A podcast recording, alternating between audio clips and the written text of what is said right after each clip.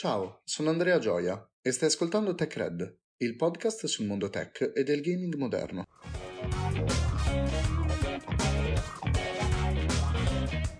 Mark Zuckerberg è riuscito, tramite il suo Facebook Connect di ottobre e il successivo rebranding di Facebook in Meta, a mettere sulle labbra di tutti il termine metaverso e meta. Lo vediamo anche all'apertura di applicazioni come Instagram e WhatsApp. Nell'episodio di oggi, come nel precedente riguardante gli NFT, vi spiegherò che cos'è il metaverso, come funziona e come le realtà del tech e del gaming si stanno muovendo di conseguenza. Zuckerberg è stato bravo nell'intavolare il termine metaverso, ma da dove proviene? Il termine è stato coniato dallo scrittore Neil Stevenson in Snow Crash, libro di fantascienza cyberpunk del 1992, come critica e visione distopica del sistema capitalista. Stevenson descrive il metaverso come una sorta di realtà virtuale condivisa tramite internet, dove si è rappresentati in tre dimensioni attraverso un proprio avatar, per intenderci un personaggio che ci rappresenta e col quale possiamo realizzare in 3D tutto quello che si vuole. L'idea di Stevenson era considerata fino a poco tempo fa una visione futuristica futuristica dell'internet, che ormai tanto futuristica non è.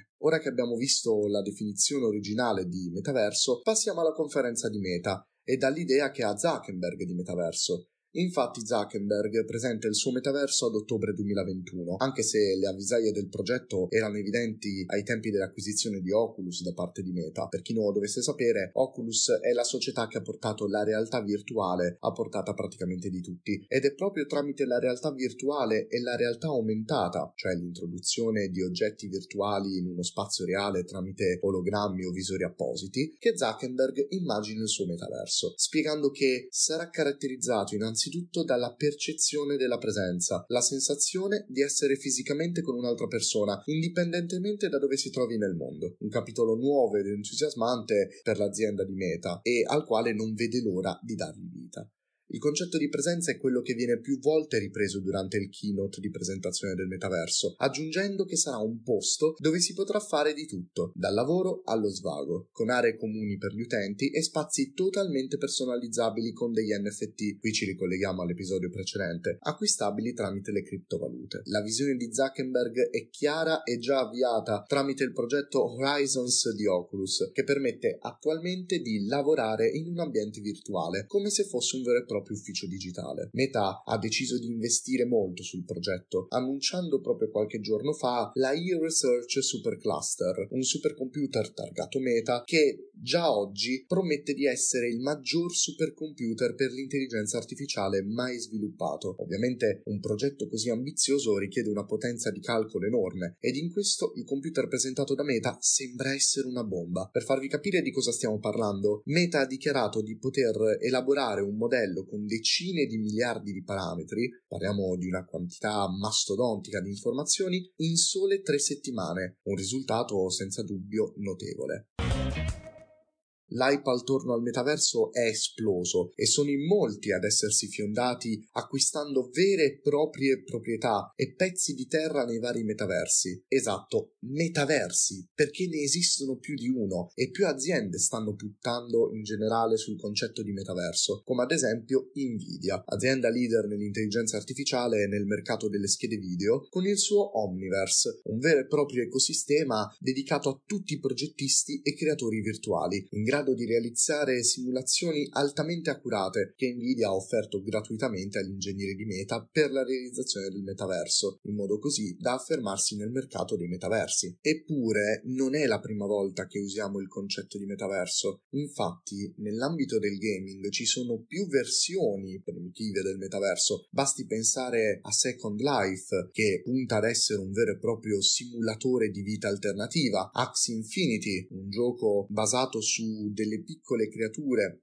NFT ovviamente quindi uniche al mondo e basate sulla blockchain, altro concetto che ho spiegato nell'episodio di martedì, che ricordano i famosi Tamagotchi dagli anni 80-90. Poi abbiamo Star Atlas e lo stesso PlayStation Home, un vecchio progetto che c'era su PS3 in tempi non sospetti. Bene, quel progetto presentava quello che oggi potremmo definire un prototipo di metaverso, in quanto c'era un avatar virtuale che si muoveva in uno spazio virtuale con una piazza, aveva una propria casa che poteva eh, decorare nei modi che preferiva tramite appunto l'acquisto di contenuti in game e c'erano tutta una serie di minigiochi da effettuare. Questo ovviamente si avvicinava al, al concetto di metaverso, ma non era propriamente metaverso, era più come una specie di parco giochi virtuali. Senza dubbio, due dei metaversi videoludici più famosi attualmente sono Roblox e The Sandbox. Quest'ultimo soprattutto è diviso in tre parti. Il gioco in sé, realizzato con Unity e con un'estetica che richiama Minecraft, l'editor, dove gli utenti possono realizzare oggetti, e il mercato degli NFT, quello che è essenzialmente la parte fondamentale del concetto di metaverso.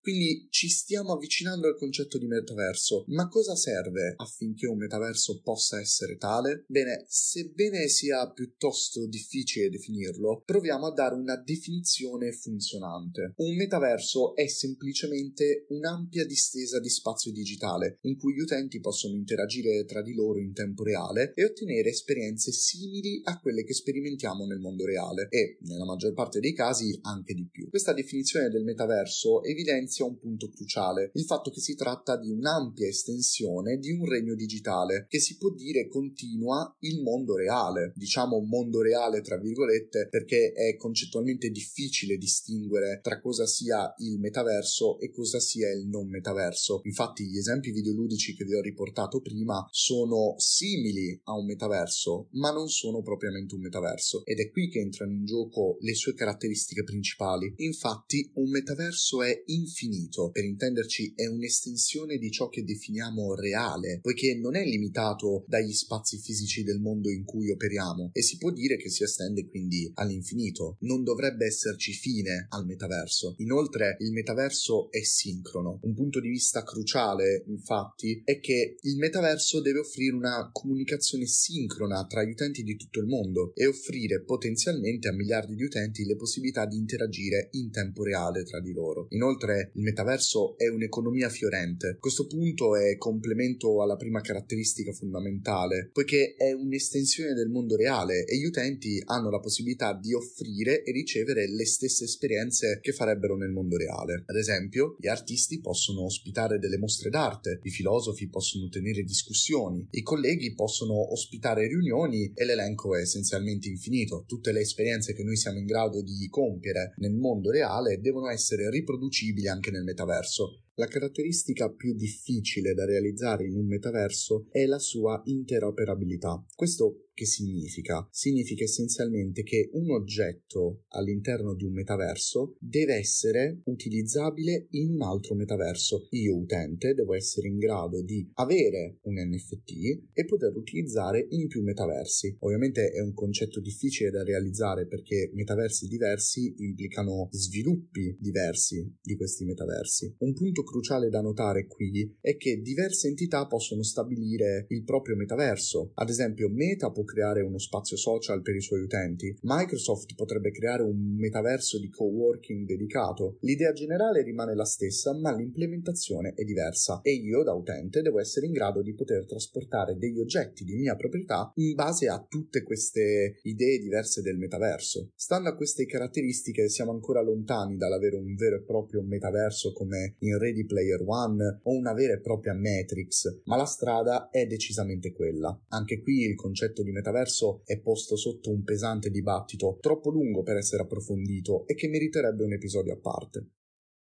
Prima di lasciarvi vi consiglio qualche film, serie tv e anime che trattano in modi diversi il concetto di metaverso. Partiamo da Ready Player One, film che tratta, e anche libro, che tratta un vero e proprio metaverso, come lo vorrebbe intendere Meta di Mark Zuckerberg. Poi abbiamo Matrix, non penso che ci siano che ci sia bisogno di spiegazioni sinceramente per Matrix. Abbiamo Sword Art Online, detto anche SAO, che è un anime e manga che riprende almeno in parte il concetto di metaverso. Tron Legacy, un reboot del film degli anni 80 Tron che già trattava il concetto di metaverso. E per ultimo vi consiglio 15 milioni di celebrità, un episodio di Black Mirror che tratta in una visione fortemente critica un concetto simile a quello di metaverso ed è un episodio che vi consiglio in quanto pone appunto un accento critico su tutta quest'idea di futuro legato ai metaversi e in generale alla realtà aumentata o all'iperconnessione. Con questo termina l'episodio di oggi. Vi do appuntamento a martedì con un nuovo episodio di TechRed.